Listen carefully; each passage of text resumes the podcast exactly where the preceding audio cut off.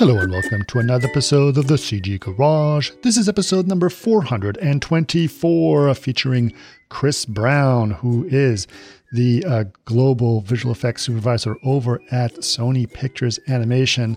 Uh, but more importantly, he's actually a also a writer and director uh, who's done a ton of very interesting shorts, award-winning shorts, uh, and it's been really cool to talk to him about that. Uh, we get into his uh, early childhood where he actually talked about running around with a camera, not too dissimilar from the kids from Super 8 in a lot of ways, which is kind of fun, trying to capture the world around him.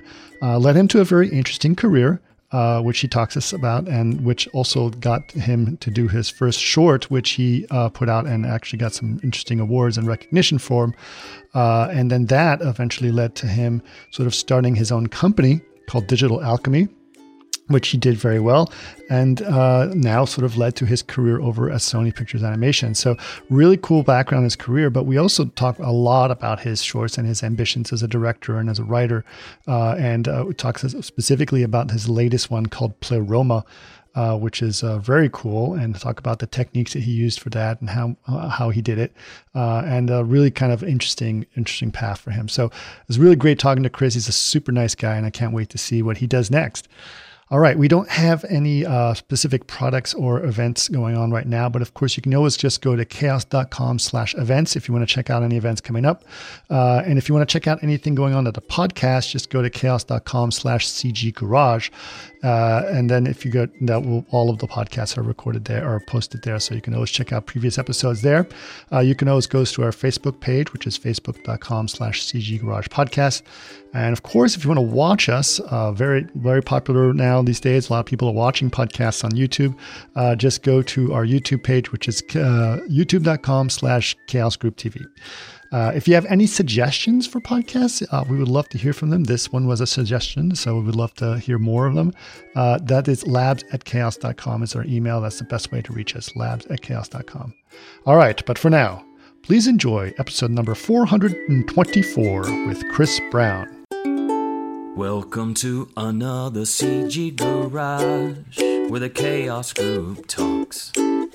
You'll know it's over when the last bucket drops. We're gonna fire off rays in high dynamic range. We know that ambient occlusion is passe. Global illumination won't lead you astray. And while image based lighting is really swell. You need to make sure everything has now. All right, well, Chris, the two Chris's are coming together and talk about uh, uh, some bunch of stuff. Obviously, you want to know a lot about uh, Pleroma. Pleroma, is that how it's pronounced? Yes, yes, it okay. is. Okay, perfect. I do want to know about that, but let's get a little bit of a backstory and, and, and how you got into doing what you do. Obviously, you have a history in animation and it's been doing that for a long time. How did you get that interest? I'll, jump into that, but before I get started, I just want to thank you for having me on your show. I'm a huge fan of the podcast, and I got to say, uh, you have such incredible people on here that uh, it's just a big honor to be here. So thank you very much. Well, I I appreciate that. Yeah, now the podcast is. I didn't really know it was going to take off, so, but here I am, almost nine years later, and I'm still doing them. So, uh, but yeah, let's get into your stuff, sure. Chris. Let's let's figure out like you know what was the the the the, the movie that inspired you, or whatever whatever sort of uh, uh, got you excited about animation. Well, I honestly I would say the the earliest memory I have getting really inspired about animation and filmmaking and visual effects as well is probably definitely early grade school. I I would guess even grade three. Um, okay you know, I was, of course, I loved all the movies that were coming out around then, and I, you know, big fan of, of course, Star Wars and E.T. and and uh, Back to the Future. But I also like was super into Alfred Hitchcock movies for some reason, like thrillers, and I was also like just fascinated with creature features as well. So um, that stuff, for some reason, all just struck a chord with me at at that young age. So that uh, I found it all really inspiring. Awesome, wonderful. Well, you should you should uh, join Martini Giant as we talk about movies all day long. oh, nice! I'd love yeah. to. yeah, that's in my my other podcast I do. It's just about movies. So, uh, awesome. but yeah, okay. So so you were really interested in filmmaking just in general at that at that age, right? Yeah, super interested in filmmaking. In fact, I was so interested that I saved like again grade three. I saved my allowance for months to finally afford this totally broken down, uh, you know, low quality uh, VHS camcorder. It may, it may, have been a high eight, and uh, I purchased it from this dumpy little pawn shop. So I got this used camcorder, and it was I think it was just over a hundred bucks.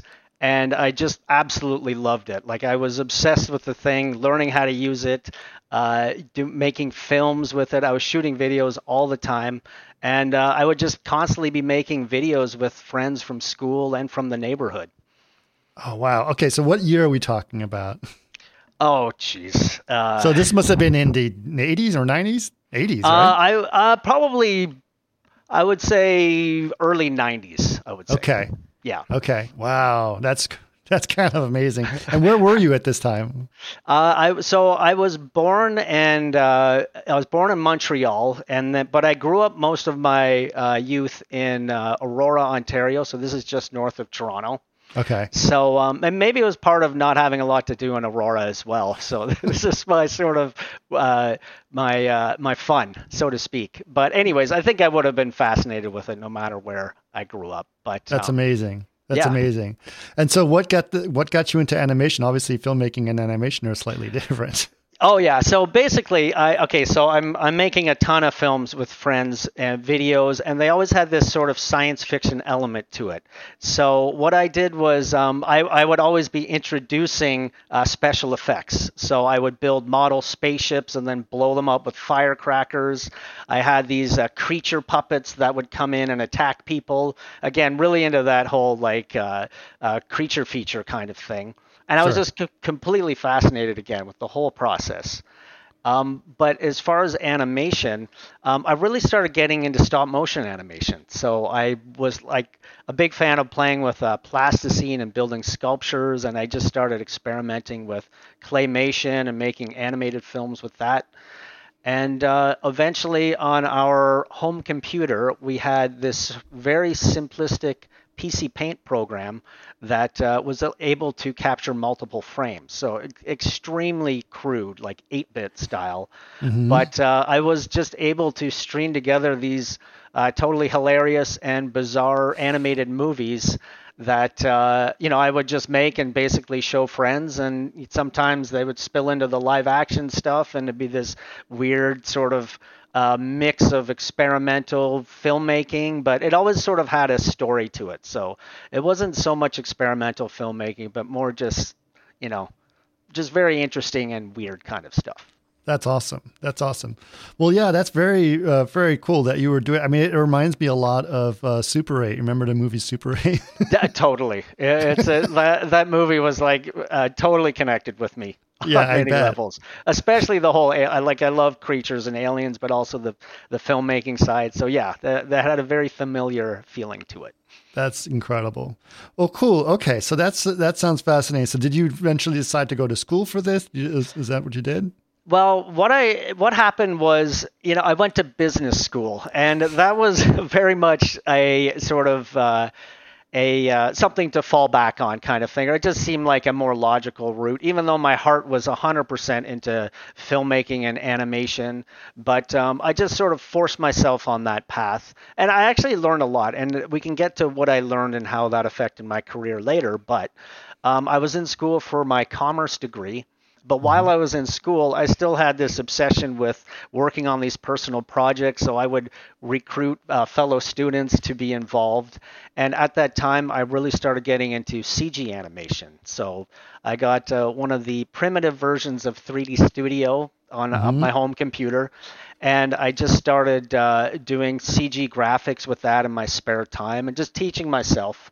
Um, and I don't even think YouTube was around back then. And if it was, they certainly didn't have any tutorials on it or anything mm. like that. So yeah, yeah. I'm like learning from textbooks that I ordered online, and it was a bit of a grueling process, but still, I was, you know, 100% committed. I was logging in hours every night, and then at lunch, I'd rush back to my dorm and be working on stuff. And I don't know, I was just having a blast with it.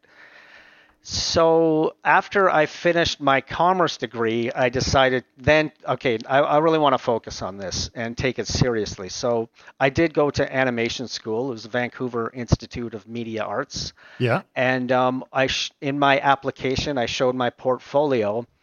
And this is, you know, a, a bulk of stuff cut together that I had worked on just on my own. Mm-hmm. And they said, uh, we will let you into our 18 month program, but we think you only need to actually attend for six months because you're so far along. So I'm like, I was really excited about it. If I could be go through the program in six months and be working in the industry quickly after that, I, I was like, sign me up. So, That's amazing. Yeah, yeah, I was I was really lucky, and I think it was, it's just the hard work I, I put in ahead of time. I think that that did it. I mean, absolutely. So. Right. Right.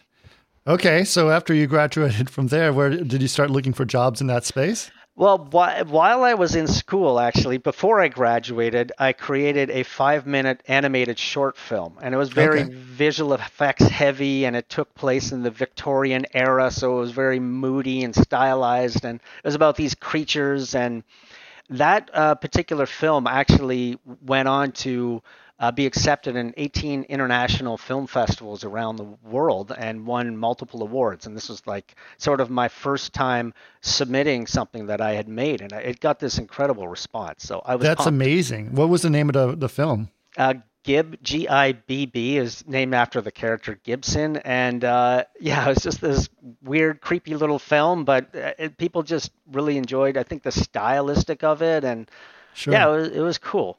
Um, yeah. I, I probably wouldn't show it to anyone now, but at the time, it was people were really liking it. How so, long was the film? Uh, it was about five minutes long. Okay, that was a lot of rendering back then. that that was a brutal amount. In fact, uh, all the profs told me there's no way you can finish a five minute film. It's like it'll be impossible. You won't finish it by the time you need to graduate. And to be honest, they were absolutely right. So what what I did was I uh, I convinced the school to be on the security where I can help lock up late at night and you know set the alarms and that kind of thing. And of course, in those moments, I took full advantage to be working on my film on the computer equipment because I really had nothing to work on at home. Yeah. And uh, I I was able to sort of stretch my stay out a little longer just to get the project finished. So. Yeah, that's that's that's really cool. I remember I was in a I was doing my thesis in architecture school, and I was also using 3D Studio at the time, and we didn't really have a render farm, so I just would do shots on different computers. And it was during Christmas break, so no one was there. So I just took over every computer in the lab, totally. and just like put my name on everything. It's like if you need this computer, call me or whatever. But I was like, I just running on everything. Oh, that's so, awesome. yeah, uh, I I know exactly what that's like. Well, that's pretty cool that you did, that that was able to achieve that. So that must have gotten you a lot of attention in some ways, right? It did. I mean, it was uh, again like a lot of people were talking about it and sharing it around. I had a lot of people asking me if they can get uh, a copy of it just to to show their friends, or even just I got a lot of interest, like I said, from the film festival. So it won some audience awards and that kind of thing. And the funny thing is, it wasn't like a like the film festival seemed to really like the the sort of art dramatic side, but this was more of that again creature sort of thriller stuff. But right. I think I think it was just the style that really uh, that really made it take off. So yeah, it was awesome. it was pretty cool. That's awesome. Uh, okay, uh, so so where, where where where did you go from here? Where's your journey after this? So after that, I uh, I worked in the visual effects and uh, gaming cinematic industry. I sort of bounced around from different shops, smaller sort of uh, shops. And uh, after a little while of doing that, my former teacher from animation school, who had no longer been working there, he, he had left recently, yep. called me up and uh, asked if I wanted to help him out with some freelance work. So I was the only student he had contacted to do this. So I'm like, yeah, definitely. I was very interested in trying the freelance thing. Right. So so we started working on uh, a couple freelance jobs together, and it, oddly, before we even finished, another one would come in, and then another one would come in, and they'd each get bigger and bigger in scope. So we just said, like, why don't we just call ourselves a company, get some office space, give ourselves a name, and uh, we'll just start running this like a studio. And um, I was totally into that. So we were called Digital Alchemy Entertainment. Right and uh, these projects it was just a very organic growth. So a new project would come in now we need a few more computers to rendering again we didn't have a render farm at the time either. Right. so we had to spread that out on some computers and then we had to hire a few artists to help out and then bigger projects came in so we needed more artists. So eventually we acquired the entire floor of a downtown building in vancouver canada Mm. And uh, it, it, was pretty cool. I mean, we were tackling live action VFX work. We were also doing animated uh, television series work. We did commercials, both live action and animated. I got to direct commercials. I even directed a series in partnership with Rainmaker at the time. Oh, right. And uh, and at one point, I remember walking into Chapters. And for people who don't know, Chapters it's basically the Barnes and Noble of Canada. Okay. I was able to walk in and see four cover stories of our about our company in various businesses and entertainment magazines. So wow, I was like, we were flying high. Things were going fantastic. That's amazing. Yeah, yeah, that's really cool. And so, how long were how long did you guys uh, run the company for? So we ran the company for nine years. Wow. So it was uh, it was quite a long time. Didn't quite make it to a decade. Uh, what happened was um, there was the big stock market crash of 2008. Yeah. And uh, everything dried up, and we were like, we were doing network television stuff, and there was no streaming back then. Mm-hmm. Uh, Netflix was a blip on the radar. I think they were maybe early stage uh, mailing DVDs or something, but um, yeah, it was uh, it was pretty dry extremely mm. so. So, you know, we held on for as long as we could, but um, I, I, sort of had to eventually make the decision that it, it was time to start pursuing other opportunities. Right. Right. So what? So what? What? What did you start looking for? What was? What were you? I mean, you sounded like you're much more of a generalist at this point, too, right? I, I would say I still am a generalist. Like okay. I, I basically uh, and even like uh, style wise, like I've dabbled in many different styles of certainly animation, but also live action VFX work. So just style wise, I'd say I'm a generalist, but even uh, just as a hands on artist. I mean, with my studio, we wore many different hats. So I was very much involved with even like technical coding, like pipeline tools, building out a pipeline, but also um, supervising the creative, so doing look development, whether it be hands-on or critiquing artists' work, and um, and yeah, I was also like very much uh, passionate about all areas of production, and I I dove in right from modeling, surfacing, uh, rigging, and a, like a big part uh, lighting and compositing as well. So okay. probably a, a, big focus on that. Gotcha, gotcha. Yeah, generalists are really pretty good at at, at lighting and compositing yeah, because they, yeah, they kind of know what they they know what the final image is, what they have in their head, and they know how to get there, right? Absolutely. Uh, okay, well that's cool. That's really great. Um, all right. So after after Alchemy uh, uh, shut down, what were you guys? Uh, where were you? Where did you decide to move on to? Well, it, it, as I was super lucky, by the way, especially given the market at the time. So Bardel Entertainment actually reached out to me. Okay. And it, it was like I had seen, I had met the owners, uh, Barry Ward and Delna Bhesania. Mm-hmm quite a bit at different conferences as I'm sort of shopping around my studio for work.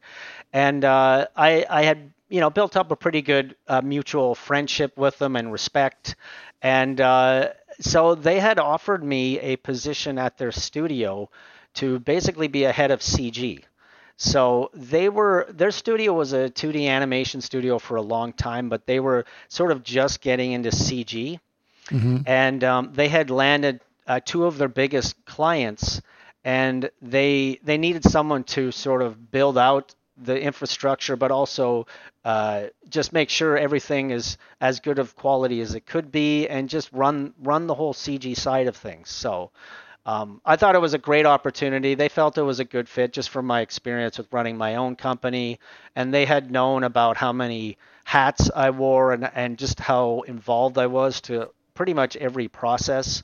So um, yeah, so they were really interested in working with me. So they brought me on. Mm-hmm. And they had about 80 employees at the time and uh, I helped grow the studio from 80 employees at one location to about 500 people at three locations. Wow. And all the time I was like extremely, again, hands on with not only the pipeline, but the creative critiquing. So it was very much a VFX soup uh, position that I was doubling as as well. So, sure.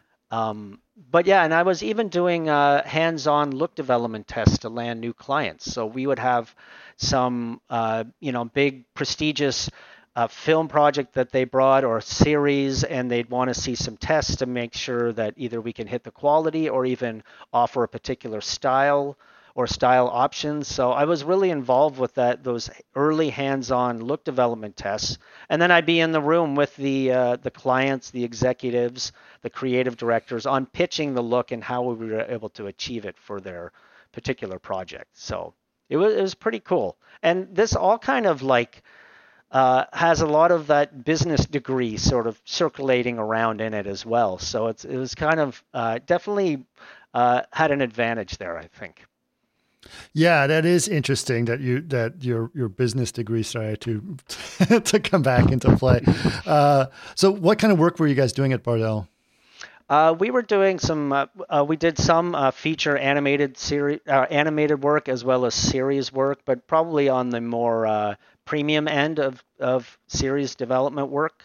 Okay. So we were doing work for Nickelodeon, DreamWorks on some of their highest properties. Um, and uh, we were doing like uh, work also directly for Netflix as well. Okay. Um, full full CG series, full animated series, and uh, yeah, it was it was super cool. That's awesome. That's awesome. Okay, and so what, what was where were you going from here? Okay, so I, I was at Bardel for a, a, decent chunk of time, we'll say. Sure. And uh, during that time, you know, I never gave up that passion for my own filmmaking. Right. And uh, also, again, still live action visual effects was still a part of me that I really wanted to uh, just delve even more into. So I never gave that up. So while I was at Bardel, I was making my own independent film, live action film. Yep. And uh, it was about alien abductions. And I shot all of it myself. So, shot, wrote, directed, and uh, did all of the VFX work myself. So, on set VFX supervising, plus um, every aspect of post. So, model, texture, rig, light comp. Uh, I was even doing effects sims in Houdini and wow. uh, just integrating the whole thing together and um, even some color grade. Actually, you know, I did go to a studio for color grading actually, because that okay. was the one thing that I hadn't had experience with. Right. Um, but yeah, I and uh, you know, I had a crew that was ge- very generous with their time and effort, and I managed to find some fantastic actors as well. Like I was completely blown away with what they uh, they brought to the table. I mean, it was uh, it was really cool. I I, I loved it. Was this your first? No, I mean, I guess you were doing small live action things when you were a kid, but is this your first sort of bigger production? Uh, totally, yeah, yeah, Like this was my first sort of very serious uh, take at the live action filmmaking thing. So right. definitely my my uh, biggest endeavor yet on a on a personal project. Um, so yeah, when I completed it, uh, I mean, we again we had a, a, crew with lighting and makeup and stuff like that, but still, I, I still was just fascinated with all of it. So sure. So when it was completed, that went on to be selected in about a, a dozen film festivals, and it won the Leo Award for Best Visual Effects. Oh wow, that's awesome! That's awesome. And what was the name of that short? Uh, that one was called "Beating the Abductors." Awesome. Okay. So right. that that one uh, actually. So for those who don't know, a Leo Award is a provincial award for excellence in film and television, and uh, it's awarded in for British Columbia. Work in British Columbia. Right. Yeah. It yeah. Was, it, I was like, I was really honored to have won that award because when I showed up at the ceremony and they listed the nominees, each production had a huge team of people, so they would all cheer when each project was listed for no, for nominees for best visual effects. Right. And then when it got to mine, I was like the only VFX artist on the team. so it was like it was pretty intimidating. So I and I was just I was so thrilled to have won it. It was uh, definitely That's awesome. That's it, wonderful. It, yeah. it was awesome. Yeah. Yeah. That's okay. Okay, well, that's an amazing story, uh, and and I, am assuming you know at, at, some point you were you were there till what about 2018 or so? Yeah, yeah, something. Yeah, about 20. Yeah, that's right, 2018. So okay. at that point, so I had put in a good, you know, almost oh, just over half a decade there, and. Right. Uh, you know, I, I was ready to just start exploring and, and thinking, you know, what else is out there. Sure. And so DreamWorks had actually, there were some representatives from DreamWorks who actually flew out to Vancouver to have a meeting with me. And they went over a plan of how they wanted uh, me to move down to LA, work directly at their headquarters as a first as a CG supervisor, and then uh, to move up as a studio visual effects supervisor to oversee the uh, look and style of all of their shows. So that was uh, that was an incredible opportunity. I, you know, I, I definitely jumped at the chance for that. That was uh, super cool. So I and was that DreamWorks TV? I mean, or, uh, yes, right. Yeah. So it's part of uh, Mayo's team and all of that. Yeah, exactly. Okay. Awesome. Yeah, yeah. So um, so yeah, so I moved down to LA, and of course, uh, being a filmmaker, it's the place to be Sure. So um so I moved down. Well, Vancouver to, ain't so shabby. Vancouver isn't so shabby either, but I kind of wanted to be in the heart of where uh, like the executives were and like sort right. of the big studio decision makers were. Yeah. Um, and I just wanted to see that whole side of things. I mean, sure. don't get me wrong, I absolutely love Vancouver. Right. Um, but yeah, I just it was a new experience and something to check out. Sure. Sure. Okay. So, did you uh, live uh, around Dreamworks? I mean, around Glendale, or is that where you end up moving to? Uh, well, close enough. I mean, I was in. Uh, I moved to St- Studio City. It's where yep. I'm living right now. Got it. So, so, about a 15 minute drive. Yeah. So definitely doable. Yeah, yeah, yeah. Awesome. Okay. So, which shows did you work on when you were at DreamWorks? Oh, a whole bunch. Uh, the first one we did was uh, the. So here, here was the thing. Recently after I started there, or sorry, recently before I started working there, uh, NBC Universal had bought DreamWorks. Right. So they had brought me to help oversee uh, one of NBC Universal's biggest franchises, which is the Fast and Furious franchise. Okay. So so they wanted a, to make an animated series for Fast and Furious. Yep. So that was my first show there, and uh, they really wanted to push like the cinematography to the extreme uh, and the effects as well. And like they just wanted to go gangbusters with this whole approach. Right. and uh, and they they said to me like they they they really wanted sort of someone who has a cinematic eye for this type of thing a real filmmaker type mentality. Um, so yeah that that was sort of the opportunity that I I really uh, I really jumped at. And it was that was my first show there and it was super awesome and fun to work on and very action packed. Yeah, I bet. I bet that's a pretty interesting thing. Were you a fan of the of the of the films?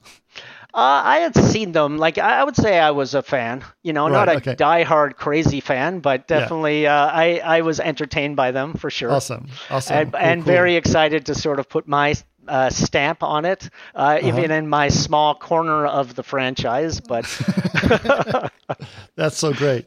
Well, very cool. Uh, all right. Well, uh, th- did you work on any other big projects while you were there, or?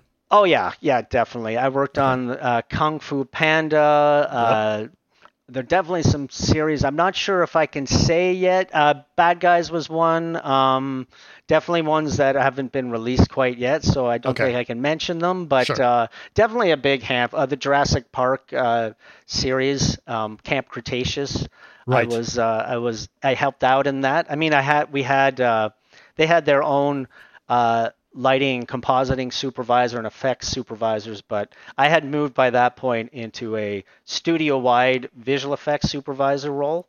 Okay. So I was able to help sort of uh, work with them and check out what they were doing and stuff like that. But th- that show was pretty uh, pretty well along at that point and doing really well. So um, That's that's awesome. That's awesome.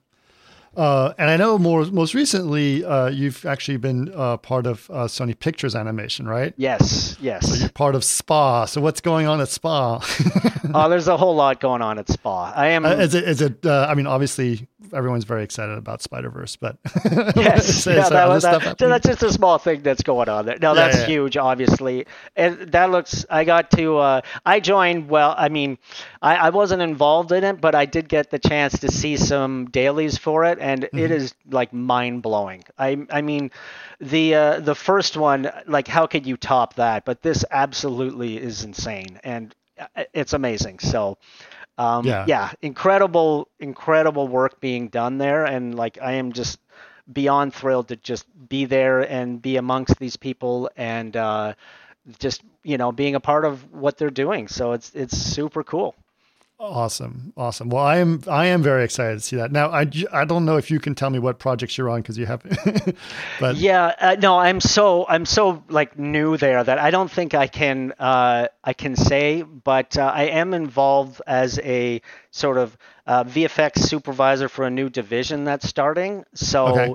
it's um that is a I will say it's just a great opportunity, and we're growing a team there that uh, are just getting started. So one of the things that I'm just really enjoying is being able to be at such an early stage with their creative executives and their art directors and showrunners as these shows are just starting to get formed. So that's kind of And- like that amazing creative uh, moment to be a part of. and you can't. I'm sure you can't necessarily talk about what that that the vision does or what it is. Yeah, I don't not comfortably. Okay, let's let's not do that. Okay, but I'm very curious. I'm very I, curious. I'll I'll follow up. I, Well, I fo- definitely follow up. I want to. I'm very curious what people do. Yeah, that's what I do. I try to get information. Yeah, no Uh, problem. uh, okay, so but let's talk about Pleroma because I'm very curious about that sh- that thing. How long have you been working on this? So uh, Pleroma I made throughout the pandemic. So I guess uh, it was probably a two-year endeavor. But keep in mind, I was also working full time. So we're talking Sure. evenings and weekends. Right. Um, so yeah, Pleroma. Uh, yeah, so I guess two years over the pandemic. Um, that was definitely my biggest personal project that I've ever done.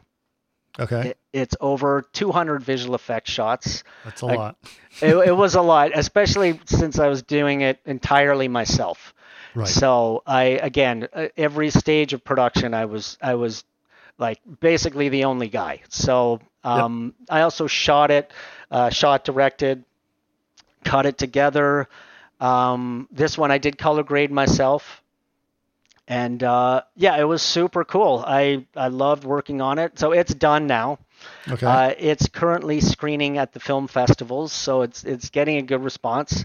Excellent. And and uh, actually, one thing super cool and unexpected, well, something I've really wanted but unexpected, was um, a former executive producer at DreamWorks uh, caught wind of it and he saw it, and uh, he was really excited about it. So he contacted me and he was like, "What are you doing with this? This looks super cool. Can we work together in some way?" And I said, "Look, I, my dream is to make a this into a feature film."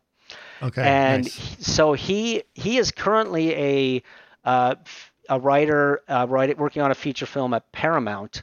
Mm-hmm. And uh, he had been a EP, so showrunner at DreamWorks for a while, and he has just a ton of experience. He's like a uh, a legend in the industry. His name is Tim Hedrick, Mm-hmm. and so he and I have uh, written the feature film script adaptation of the short, and we're just about ready to take that to market. So we're both really pumped about that.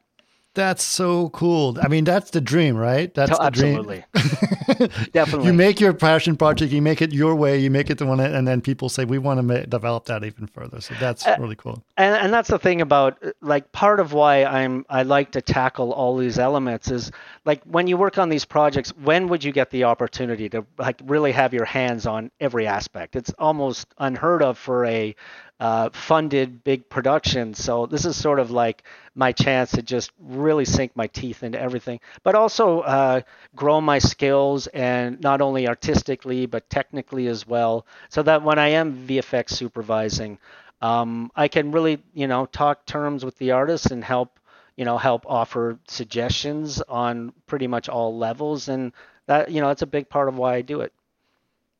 Absolutely, no, I, I totally get it. Uh, well, tell us a little bit about the story. What's the tell us what Pleroma is all about? All right, so the plot of the film Pleroma is basically about a uh, corporation, but it takes a whole flip to the idea that robots will take over the lower level jobs. But instead, in in this particular story, it's the top executive, uh, chief executive officer of the company, which is a super intelligent AI. So all the human workers are carrying out the orders from the AI. So the philosophy of the people working there is that this AI is infinitely smarter than Albert Einstein. So who are we to know what's best? We'll just do whatever this uh, super intelligence tells us to do. Right. So what ends up happening is the AI eventually turns on the workers of this manufacturing plant. So it's up to a discarded prototype robot to crawl out of the wreckage to help the humans and eventually, hopefully, save the day. Interesting, interesting, and but the motivation of the I mean that's interesting. So, what is the motivation of the super intelligent AI to have humans? Is because it's building things for it, or what is it trying to do? Basically, right. yeah. So it, it is basically having the humans build a technology for it. So super advanced technologies that they can then profit off of. But uh, there is sort of this uh, underlying sinister element to it, and you know, it ha- it's a bit of an allegory for corporations that are run more like um, like w- without the humanity part of it. Sure. It's just purely obsessed with with profit, and it just takes that to an extreme. So it, it's sort of the classic uh, robot uh, analogy or AI analogy with stories that uh, it's it's sort of a uh, genie in the bottle, careful what you wish for kind of thing, because sure. taken to an extreme could lead to a very dangerous place. So that's kind of the idea. Yeah, for sure. I get. Well, I get it. I get it. Uh, uh, that sounds. And like I said, it's that's it's becoming more relevant every day with with what AI is happening today. You really don't know what where we're going into it. Um, what what were some of? The, obviously, you have. You, so you obviously have robots that you were trying to animate. Is that correct? Yes, yeah. So there are four different robots, and the I guess the style approach was. Um, so this prototype that gets built is was built by someone outside of like someone working on a home project where it's sort of uh, very much built as a life-saving device. So it is very and it's it's crudely built. You see uh, all the machine parts. You see the pistons and the hinges, and it's got over a hundred different cables and wires hanging off of it, all of which had dynamics. Mm-hmm. And um, you just really see the guts of it, sort of clunking and walking around. And uh, yeah, so that that was uh, very much design, and the whole design approach for the film was to try and make it as photoreal as possible and very grounded in present day. So the every shot is, uh, especially of these machines, is meant to be something that you could mistake for a video from uh, Boston Dynamics, for example. Right. So right. so it, it, it wasn't like distant future or even near distant future. It's supposed to feel very much like right now. Right. Right. So so yeah, so that was one of the robots. So very complicated. I had no, and I, I didn't want to do any cheats either. So I I did a ton of research on the design of robots from Boston Dynamics and DARPA as well, and uh, just how they worked. Like I, I was able to find a lot of schematics and just. Uh, how the like I said the, how the different pistons and hinges and swivels worked, and I built all of those controls. So it was a very uh, complicated rig, but with a more simplistic rig built on top, so that I could you know easily animate with it. Sure. And then uh, there's a more sinister robot that has almost a sort of rubbery coating, so it looks like almost looks kind of like a mannequin, I would say, okay. or like a GI Joe action figure, uh, but human size.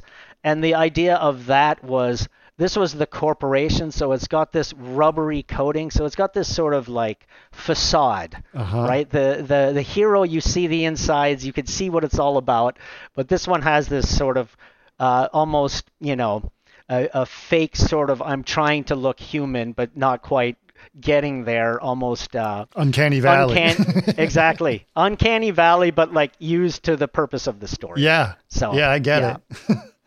you know, it's interesting. And the Uncanny Valley, the original term was for robotics. That's what they used it for originally. So uh, that's very interesting. I like the fact that you're using that as we're trying to look human to try to be to get empathy from the humans, but it's so creepy. It's turning us off. Exa- exactly, and it's kind of like corporate advertising and like that whole facade. Like Uh huh. I, I was trying to work that into the whole stylistic approach for these these robots. So there there was another robot that was that I felt was super cool that I spent a ton of time on, and what it is is this big sort of disc that uh, that um, rolls and unfolds into a crab and can like chase and attack people or but it's it all of the designs are meant to look like they are uh, very industrial like for a construction site except for this guy with the coating. That's sort of like the face of the company from a robotic standpoint.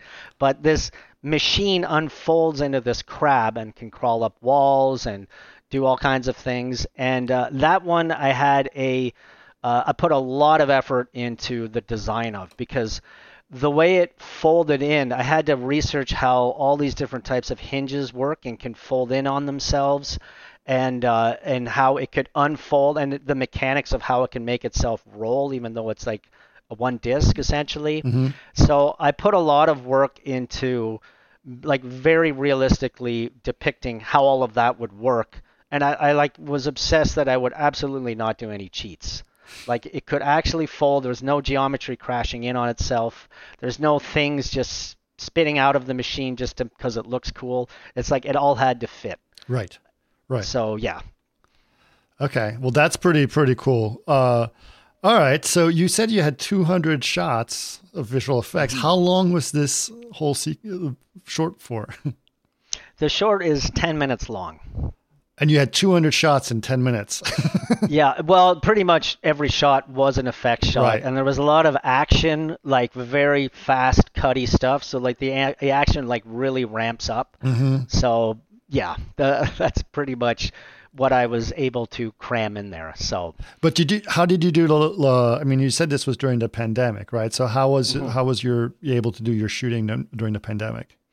Well, I mean, there's very few actors in it, so there's only like a couple people, and they are meant to be working in a laboratory, so they had full hazmat suits on. So obviously that was pandemic friendly. Yeah. Um, I also uh, I had a I have an actress and who's also a producer who I partner with a lot on these projects. Her name is Kiana Alitaha, so she doubled as a producer and actor. Yep. Um, so I was able to, you know, keep the crew small and lean and and just you know do our thing. Awesome. Awesome. What did you shoot it on? Uh, I shot it on a Canon 5D Mark II, so Nice. you know, decent. It's got a good look to it, especially when I have some really nice lenses. Yeah. Um, certainly not the newest camera out there, but again, I wanted more of that uh, cinema verite kind of look, and it just very much lent itself to that. That's So cool. It, it kind of fit the style. That's cool. Well, I saw the trailer for it, and it's pretty great to see that. I can't wait to see the the full thing. Uh, Awesome. But That's okay, so- high praise from you. Thank you. I know I know your background, so I, I appreciate it. Uh, Yeah, yeah. You did a lot of a lot of effects in there. There's a lot of sort of des- design. Is there some Houdini in there? What did you use to to do this?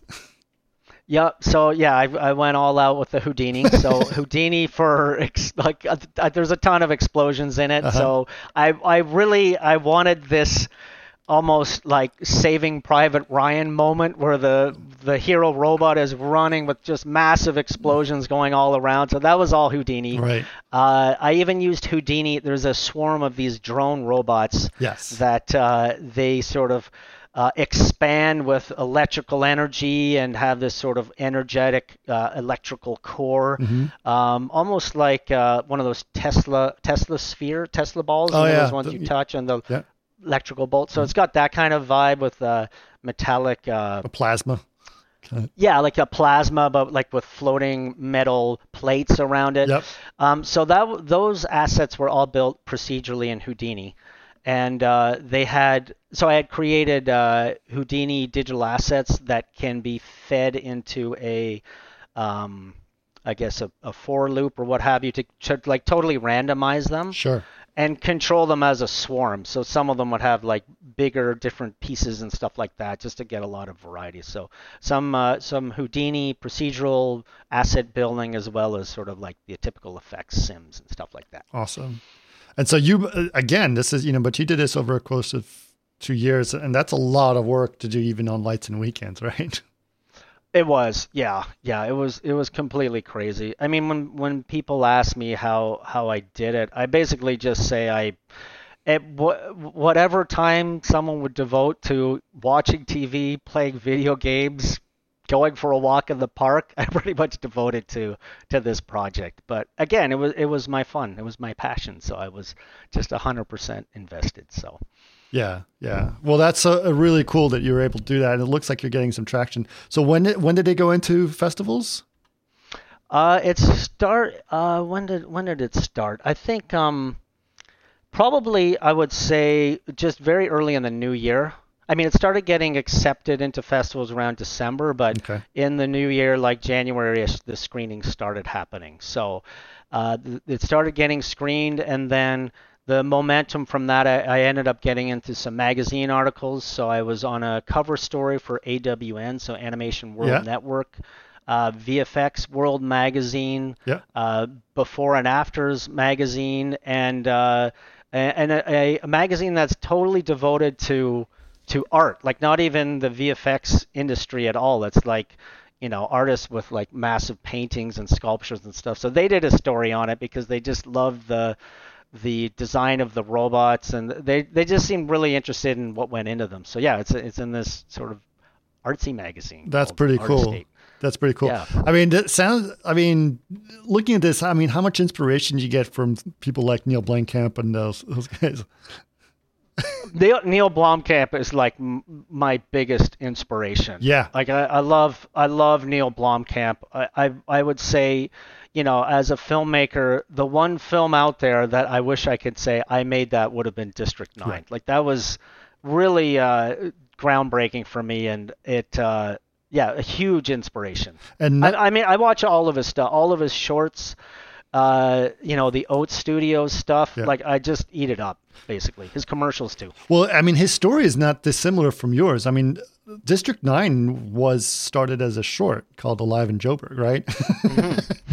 and it's very similar about a robot and all that other stuff that was happening. So I think that's really interesting to sort of see how how how this happens. That that you get you're able to sort of look at that history and and be inspired because I think it's really great. I think just just that idea of you know what he's doing and, and what you're doing seems very very very cool. Um, all right. Well, what were some of the biggest challenges you had besides obviously just a huge amount of work? I, I can I can lay one on you. Okay. This is uh, so it's pretty intense. So, uh, so one of the one location that I absolutely had to film at was uh, I'm not sure if you've heard of it. It's called the it's called TRIUMF. It's Canada's Particle Nuclear Physics Laboratory. Okay, like a super collider of some kind. Exactly, a super collider, uh, and uh, they have it's like three football fields of just machinery packed into this place. Wow. Uh, people with lab coats walking around with clipboards and analyzing things. You'll see like like it almost looked like I put a fog machine on set in some instances. There's just fog billowing, but it's like legit coming from their equipment. like it was incredible. So I approached them to shoot on their location, and they said, like, categorically, no way in hell. Do you know how many times people ask us to film here? Okay. And uh, eh, but now here's the here's a little tidbit from the past. I had done uh, physics simulations for them with my company Digital Alchemy. So it was like a corporate gig where they had me do these particle physics, uh, so they could their scientists could sort of analyze, you know, visualize what's happening, and they can demonstrate that to people. And um, I, we just formed a good working relationship during that time. So they said, we will let you come in for one day and film only because of the relationship we have with you. So um, that, I, I, was both thrilled, but also the pressure was on big time because right. I only had one day, and it was like my the location. Mm-hmm. So um, and it it played perfectly into the story because look wise, I wanted the film to not feel like a uh, I don't know how would I do, like an Apple store. Like it wasn't sci-fi, clean, white, and stuff right. like that.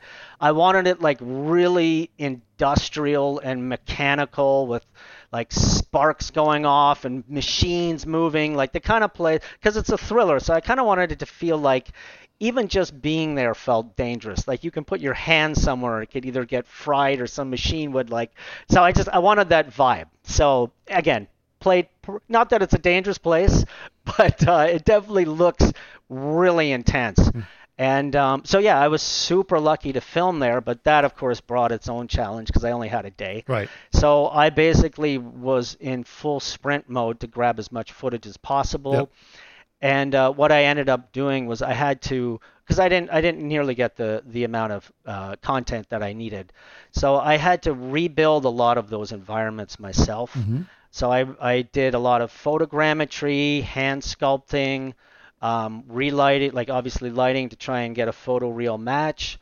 And um, so yeah, like that was a huge challenge just to try and rebuild a seamless sort of uh, manufacturing plant that could feel like it's just part of the film. So big challenge. And they even had to scan us for radiation in certain parts of the uh, of the laboratory because some some of the equipment gave off some radiation, so you can only be there for a little bit, and you'd have to leave, and they'd scan you and come back. Wow. Um, apparently, a girl who worked there was her ponytail was touching one of the machines while she's you know busy working away on something and when she was leaving they scanned her and like her ponytail had too much radiation so they had to cut the whole thing off wow this, this was this was uh this was uh you know this had happened in the past, but I think it's the story they tell for people to be, you know, very careful of what they're touching and where they're going and how long they are in certain areas. That's so. pretty intense. Yeah, I can imagine that's not. Uh, glad you're an independent film. You wouldn't, if it was done anywhere else, you're not getting the insurance to go there. oh hell no, hell no. Yeah. There's no way. And like we only had like three people on the set at the time, sure. So it was it was very uh, low maintenance as far as they were concerned. Well, that's so pretty awesome that you were able to out. do that and, and, and figure that out. Okay, well, listen. Uh, uh, generally speaking, when uh, with with films like this that go into festivals, this one's in festivals, you have to sort of wait till it goes through all of its festival cycle before you can release it online. Do you have an idea of when that's going to be? Uh, I would probably say in early fall. Early fall. It'll, okay, so we'll we'll drop. definitely uh, we'll definitely follow that. So actually, you know what? Let us know when that happens, and then we can go back into the podcast notes and add the link to it so people can check it oh, out. That'd be fantastic. Well, yeah. actually, if if you want, you can add a link to for people to see the trailer. Yeah, oh, I'm totally going to do that. Stuff. No, I will definitely okay, put the trailer great. in in, uh, in this. Okay, awesome. Well, so, but and if they're if they're interested, there's a, also a trailer for the Alien Project and uh, uh, some some of the other stuff I've worked on. If if that's of interest. So yeah, no, I we'll put share that as well. Yeah, all of those links we'll add for sure, for sure. Awesome. Well, listen, Chris, has been really amazing hearing your story. I'm excited to see, you know, obviously this short when it comes out, uh, but also find out all the crazy things that you're doing over at Sony and excited to find out what's going on there. Uh, and it was a real pleasure. Thank you so much for reaching out to me about this project and telling me about it. I'm so glad we were able to have you on the podcast. Awesome. And thank you so much. I, I, I'm truly honored to be here.